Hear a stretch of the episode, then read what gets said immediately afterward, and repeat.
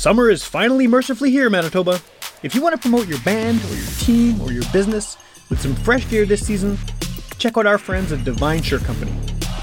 Supporting local business is more important than ever in these tough times.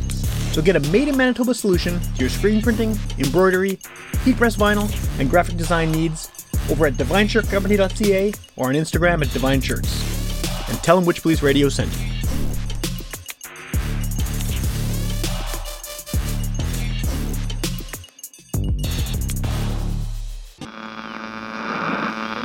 One of our colleagues, Sam Thompson, who, um, if you saw him, you'd sort of right away assume he was a hippie. Get up off your ass and get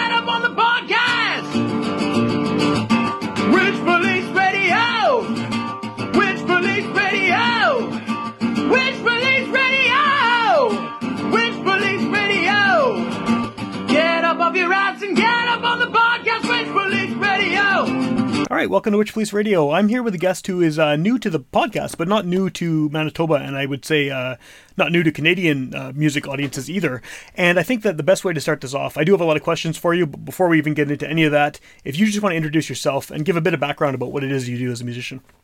Yeah, um, I'm Rob Nash. Um, most people, when they talk about their music career, it's like they always was their dream of being a musician. For me, music isn't what I wanted to do. I love music. I'm, i was addicted to it, but I never thought I'd do it for, you know, a job for that would be my career. Uh, for me, it was about why I wanted to do it. You know, I, I just knew music was a good way to tell a story. So it's just my vehicle and my platform to tell a story, which is it's often different. It wasn't like my worst mark in school was music. My, I auditioned for the choir, I didn't make it, but I just, I just, I'm a storyteller, and uh, music's a good way to tell a story. For sure, it is. Yeah, and I think that you're an interesting person in the sense that, you know, you're well known, but I don't know if you're well known as much for your music itself as you are for everything that surrounds it. Because you have this, you know, uh, you're always in the news for your advocacy and, and for, for the community work you're doing and things like that. Almost more, it almost overshadows your music. So I think it's you're an interesting uh, person to talk to in that sense because you know you have this this career that is obviously what what you do with your life, but then there's this whole other side of things that that almost takes over. So I mean, yeah what's the best way to how, how, do you define the type of music you play? I do want to talk about the other stuff too because it's very important but as far as the actual music side of things yeah how do you describe um, it? yeah we're definitely rock based um, you know i think the new album specifically we're getting a lot of comparisons to like you know linkin park um, like the heavy stuff you know bring me the horizon papa roach type sure. stuff. But you know i what i love is to be honest i was really inspired by 21 pilots because uh, you know you listen to one song, it's like trap music, and the next song's just him and a ukulele. Like they're so diverse. And, uh, you know, I have toured so much over the last 12 years that I didn't have a lot of time to write. And so I didn't know how much I built up inside of me. So when the pandemic hit, I started writing again and I had collected a lot of stories on tour. So the new album has 18 songs and uh, it's definitely hits hard but there's some songs that are you know you don't even have a drum set in them you know so right. it's quite a diverse album you know there's some songs that are you know being loved in the rock community and some that rock station would never play that are more chr you know like uh, contemporary hit radio sure, you know sure. so so yeah it's it's a pretty diverse album but it's definitely lands on the rock side of things okay okay i think that's what i figured from what i've heard of your stuff too but yeah um I'm sure you're sick of talking about the pandemic, so am I, but it's affected everyone so much over the past two years plus. How has it been for you as someone who has done a lot of touring and you do a lot of public events and public speaking and, and, and things like that? You're, you're always sort of out there with people, and we've had this enforced time off where, where that hasn't necessarily been possible in a traditional way. How have you dealt yeah. with it?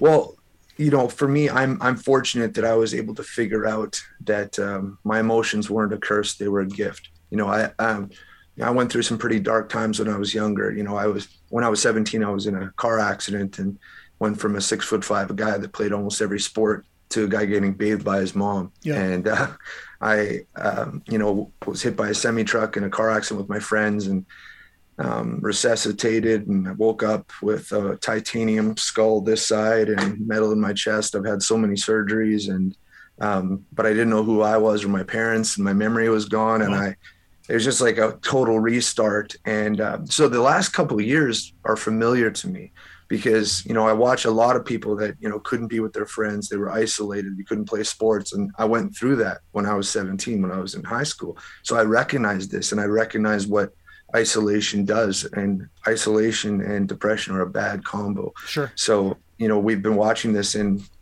maybe we'll get into this more, but, you know, I started a band to tell that story. I thought I made it through that dark time, but how many other people are going through those same dark thoughts, not talking about it? And that was my why. I'm like, I need to tell my story so other people don't have to die like I did before they start to live, you know, Right. and do things for the people around them, do things that matter. So I chose to play music, and the first couple albums mm, they were okay, and then by the fourth album got a record deal, and then we actually did have some top ten hits on the radio, and we were you know, on sharing the stage and touring with some of our favorite bands, like big crowds, and it was exciting. And it's fun crowd surfing. But Yeah. I was like, when do I tell the stories? You know, like I want to have an impact. And then we were getting ready to go to LA for a, you know, to see if we could do the same thing in the States. And then all of a sudden I got offered this nine month tour to go through schools, just me and an acoustic guitar telling my story. So everyone thought I was crazy, but I walked away from my record deal to do that. And when you walk away from your record deal, you don't have a dollar, you just owe Sure. money. So, and then it was a nine month tour without pay, but it felt like the right thing to do. And after the nine months, you know, it, it turned into other communities calling, then started getting called from prisons and youth detention centers and reserves. And it just started growing. And We put a band back together and started a charity because we never charged a dollar for what we were doing. And then the shows, we couldn't meet the demand. Yeah. So then it was like we were back in big theaters. Like in Winnipeg, we'd set up the Burton Cummings Theater and we'd do a week of shows for free. We'd pay for the school buses. We'd fly in kids from reserves to these concerts where we would tell stories of the people we met on tour, people with struggles of mental illness, addiction, self harm. And we'd see so many breakthroughs. And then uh, our last show was at the Arena in Medicine Hat. And then we walked off stage and the pandemic hit. And uh, I didn't know if it was going to be two, all of us, two No- days, no one two knew, yeah. two months Yeah. you know but i just i knew that it would be a while before they would let 10 20 30 schools into a building and i still think it's going to be a while so um yeah we just it was really hard these last couple of years sitting on the sidelines because communities are reaching out schools and saying like help this is hell on our kids and and i'm like ah. But when the pandemic hit i was like you know i, I tried to keep things kind of underground like you're right i would do some media stuff um I got a, I accepted a couple of award awards. At first, I didn't accept the awards because I never wanted any of the students to think this was a publicity stunt. Yeah. Because kids can smell bullshit a mile away, right? So they need to see you're genuine. They're like, oh, this he's not charging for this. Oh, he's in debt. oh, what is he going to sell us? You know, it's like, oh, we give the music away for free. It's like, okay, you got us because you're genuine, especially when you go to a reserve. Because there's like, what what's another white boy doing coming to save the day? You know. But uh, once I was embraced by the indigenous people, by the way, they actually gave me my spirit name. They call me Bear Chief. That's why I have a bear hand in my hand uh, with Chief across the fingers. And uh, and then yeah, so I was like, I kept it underground, but finally I was like, I think it's time we have to tell these stories of the people we've met. So on the tour, we were handed 917 suicide notes, and I, I called up a film crew and I was like, Will you help me follow up with 10 of these students and find out where they are now? And so we, during the pandemic, we've been going across the country, uh, just filming these students that are now in their early 20s. Like, and the stories were incredible. A, for me to hear, because I found out these stories, it didn't just make them feel better for a day, but these were long lasting impacts that, Yeah. that these shows were having. And um, the stories are so incredible. Um, so we have a documentary that's done. Um, we, we're just working on which platform it's going to go out on, but we also, I put together a team of of psychologists and uh, social workers and teachers and counselors and i said can you take these episodes these students um, their stories uh, and let's let's show these in schools in a school curriculum? So now that's available and it's in six provinces right now. It's available for free on the website and students watch my story and then they journal like what was rob's struggle? What was his breakthrough? Yeah. how did he get help? How's he helping other people? Then they watch the story of one of the students. And by the end it's like hey what's your struggle? How could you find a breakthrough? And and it's getting really good response. So it was really hard sitting on the sidelines but we're really excited that uh, that that's out there and it's helping people again. That's got to feel very rewarding to to to follow up, you know, years down the road and find out how these these kids' lives have gone and what they've Yeah. accomplished. I've always said like I'm, I'm not the next Bono. I don't think I'm the next big thing, but I think one of these kids, or maybe more than one, is going to go out and do something way bigger than me. And if I'm a small part in helping spark that, yeah, that that's exciting for me. I've always said I'm not I'm not trying to change the world. I'm trying to create world changers. Like you know what I mean? Like what's your story get that out there channel your story into a poem into a painting into a song don't keep those dark thoughts inside that's when it overwhelms you and takes you out you know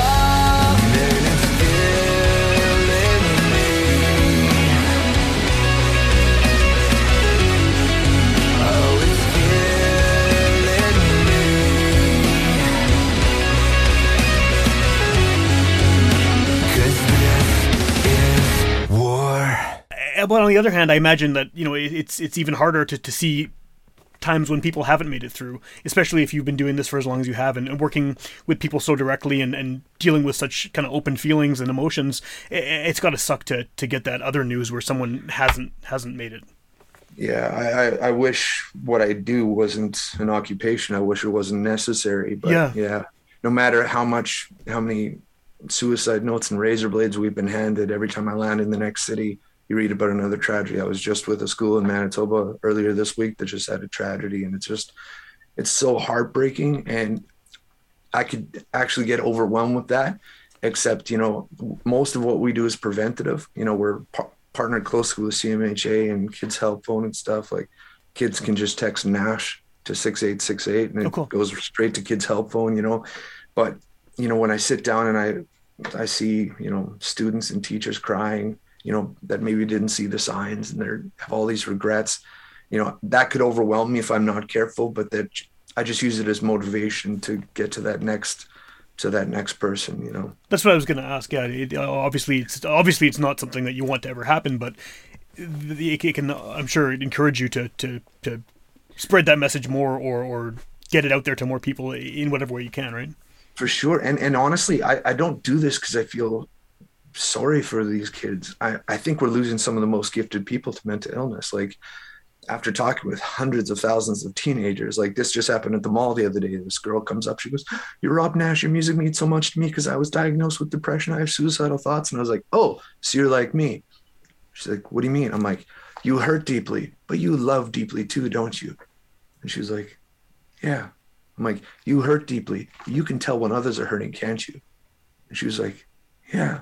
I was like, yeah, you have what I have, and it sucks sometimes. but you can help a lot of people with that. Like, don't shut that off. Like, isn't it interesting? Like, depression is a very, very real thing, Sure. but we get diagnosed with depression. Nobody gets diagnosed with empathy. And empathy is a beautiful thing. And and so I looked at this girl. I'm like, so do you dance? Do you paint? Poetry? Are you into music? She's like, yeah, I'm a painter. How do you know? I'm like, you struggle with mental illness. I'm convinced there's a connection between the arts and mental illness. Artists, we we have this extra thing, emotion that we have. We're affected deeply by the emotions around us, and we're meant to channel that into the the painting or Yeah. to the song, you know. And we don't know what to. That that's why I think we see so many suicides in Hollywood. Look at Kurt Cobain, Chris Cornell, Chester Bennington, Robin Williams. You know, it's a entertainers, uh, artists. We've got this extra juice. You know what I mean? And it can be overwhelming when you when you keep it inside. And uh, we lose way too many of the most gifted people. I've never been to a funeral for a suicide where I've been asked to sing a song where the mom and dad say, "Yeah, it's a good thing our daughter's gone and she had nothing to offer this world." Of It's course. always the opposite. Of- of she was so gifted. How did she not see it? You know? Yeah. Well, and I guess like what you were just saying about running into someone at the mall and and and having that that conversation. I guess you can't really take time off from being the guy who talks about this, right? I mean, you're you're pretty recognizable just visually. I mean, people are, Yeah. know what you look like whether they have your your music or not, right? And I mean, so you probably get that all the time. People just uh, feeling that you're approachable and you're the t- type of person that, that, that they can talk about these emotional and mental struggles. yeah, I don't have fans. Like people don't. It's not like a. Well, every once in a while, can I have a selfie and take a picture? But like, I was just in Edmonton last week, and this guy comes up to me at, West Edmonton Mall, and he's just like, "You're Rob." I was like, "Yeah." He goes, "You came to my school in November of 2014, and it changed my life." And I was like, "It wasn't, hey, you came. I think I saw you once," but it was like he knew the time, the month, the Yeah. year that you know, because we all have those breakthrough moments, right? But yeah, I like yeah, walking around when people come up, you know, it's not fluffy conversations. It's like, hey, you know, this happened to my friend, and all of a sudden you have these conversations. Plus, you know, I have a mohawk and a beard, lots of tattoos. I'm six foot five, you know, so you kind of stand out a little bit in the crowd, and especially when people see my tattoos, they're I've got some pretty prominent tattoos that most people don't have. Right.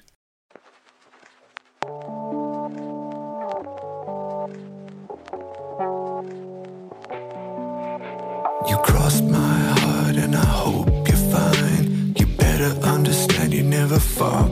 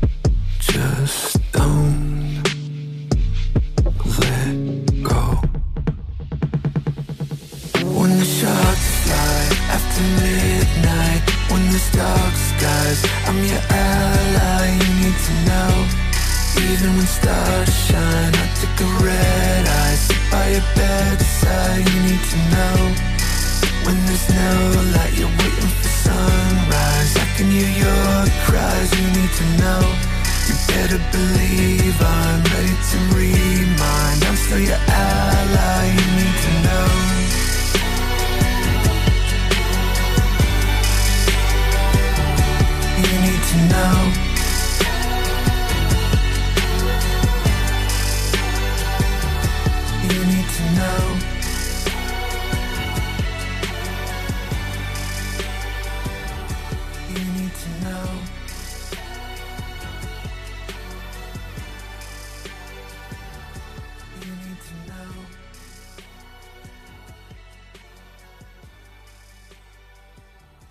that is that an ongoing project? That tattoo project with the? Uh, I mean, that's kind of what you're known for, I think, in a way, is is, is uh, getting the, the the names tattooed. yeah well well you know it's it started i just started seeing so many people tagging us in photos where they would tattoo the lyrics of our songs on their arms where they used to cut and i'm like a song i wrote in my bathroom has that much of it like i'm that much a part of somebody's life like that and i'm like how could i show that they're that much part of my life so i'm like so i took yeah all the signatures from and the names from the tat from the bottom of the suicide notes I tattooed them on my arms, but in the documentary, um, I, I say it and I say it from stage. I'm not going to do any more tattoos. My arms are full, but uh, but I just never wanted to be, uh, you know, hey, I'm going to give Rob my suicide note in order because I want my name tattooed on his arm, you know. And uh, I, I just, again, I I did this to show their value, how much they mean to me, but I also the media focuses so much on the fact that you know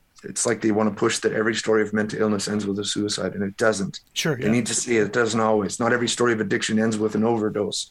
Every one of these names are people that are still here. You know, I, I did the anthem at a Jets game, and this uh, a woman selling 50-50, she goes, "Can I see your arm?"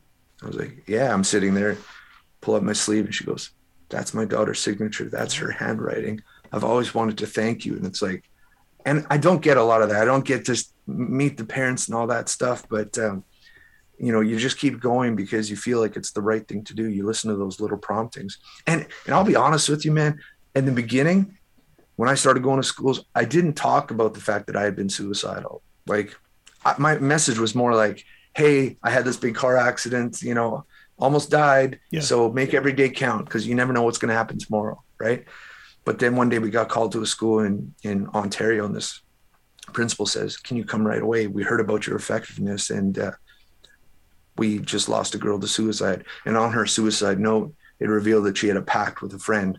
Like, if you kill yourself, I'll kill myself. Principal says, we don't know who it is.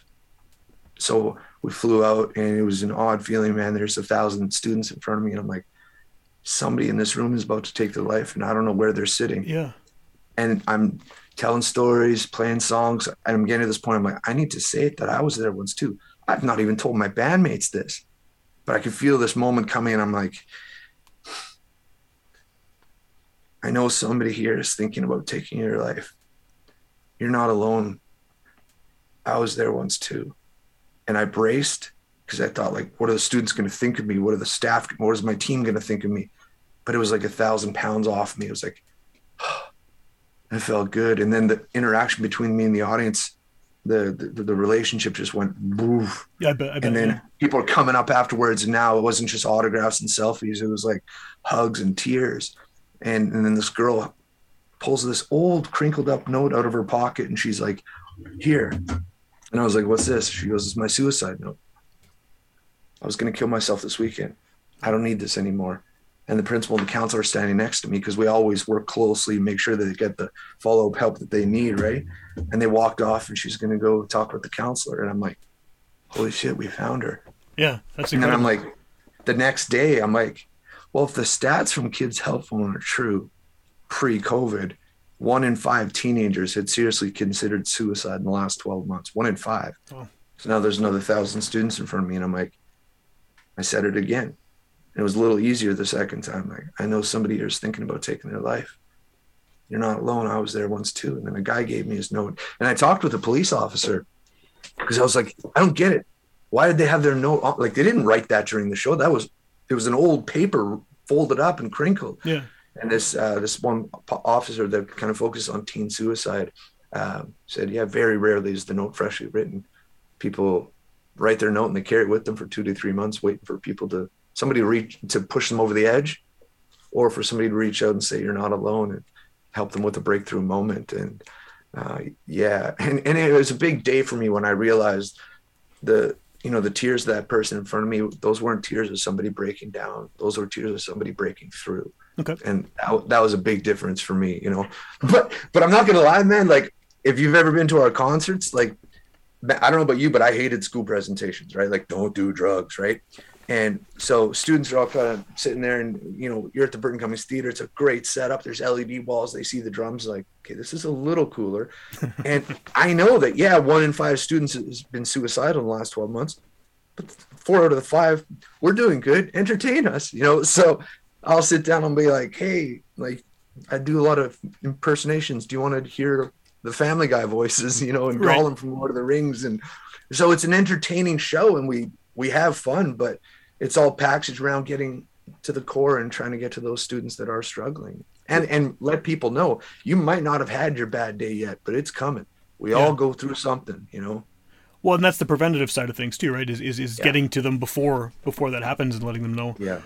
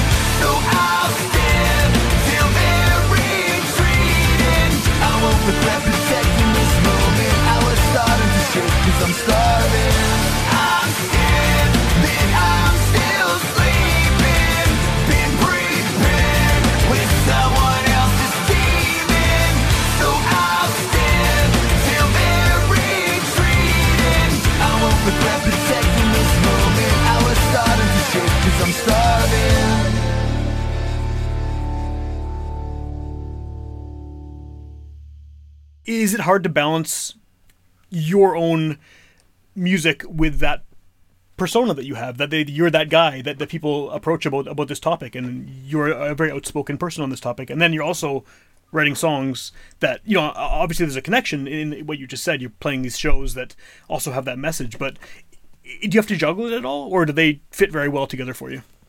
I, I don't get me wrong i've written some songs that are just about having fun and partying but i, I can't do it anymore like now every song like the new album you know i was getting one award and uh, backstage the other three guys getting the same award were soldiers missing limbs and stuff oh. and i'm i'm backstage i'm like what am i doing here i'm just a musician you know but then they introduced me and they said this next guy is a, fighting a different kind of a war a war against an invisible enemy called mental illness and i was like Ooh.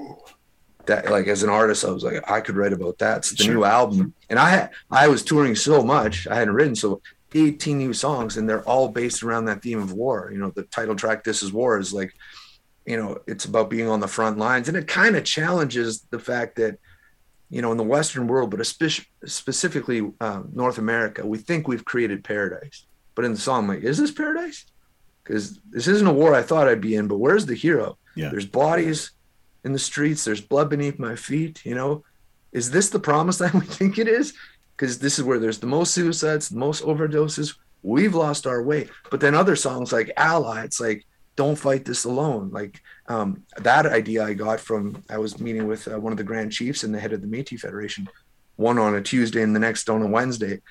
And I, I'm always trying to do justice. If I'm going to tell the stories of the indigenous people. I, have never lived that life. Yeah. I'm like, hey, I, I, need to understand how to properly represent you, you know, and I'm, and they're like, quit being so apologetic. I was like, well, what do you mean? They're like, we don't know why you're helping us, but you're an ally. We don't have a lot of allies, and people will listen to you that don't listen to us. Thank you. And then I'm like, same thing, ally. I'm like, well, right. you need an ally in war, you know. And so there's moments in front front of the lines, on the front lines. There's moments we're in triage, and there's moments you're in victory, and people need to see that uh, you can you can get to the end of that. And and honestly, um, you know, you talked about how do you keep going and all that stuff. But I've learned now that you know the, the antidote for depression isn't happiness, um, because happiness is kind of defined by hey, if good things around you are happening, we call that happiness. Sure. But if bad things are happening, you can't be happy. It's like you're letting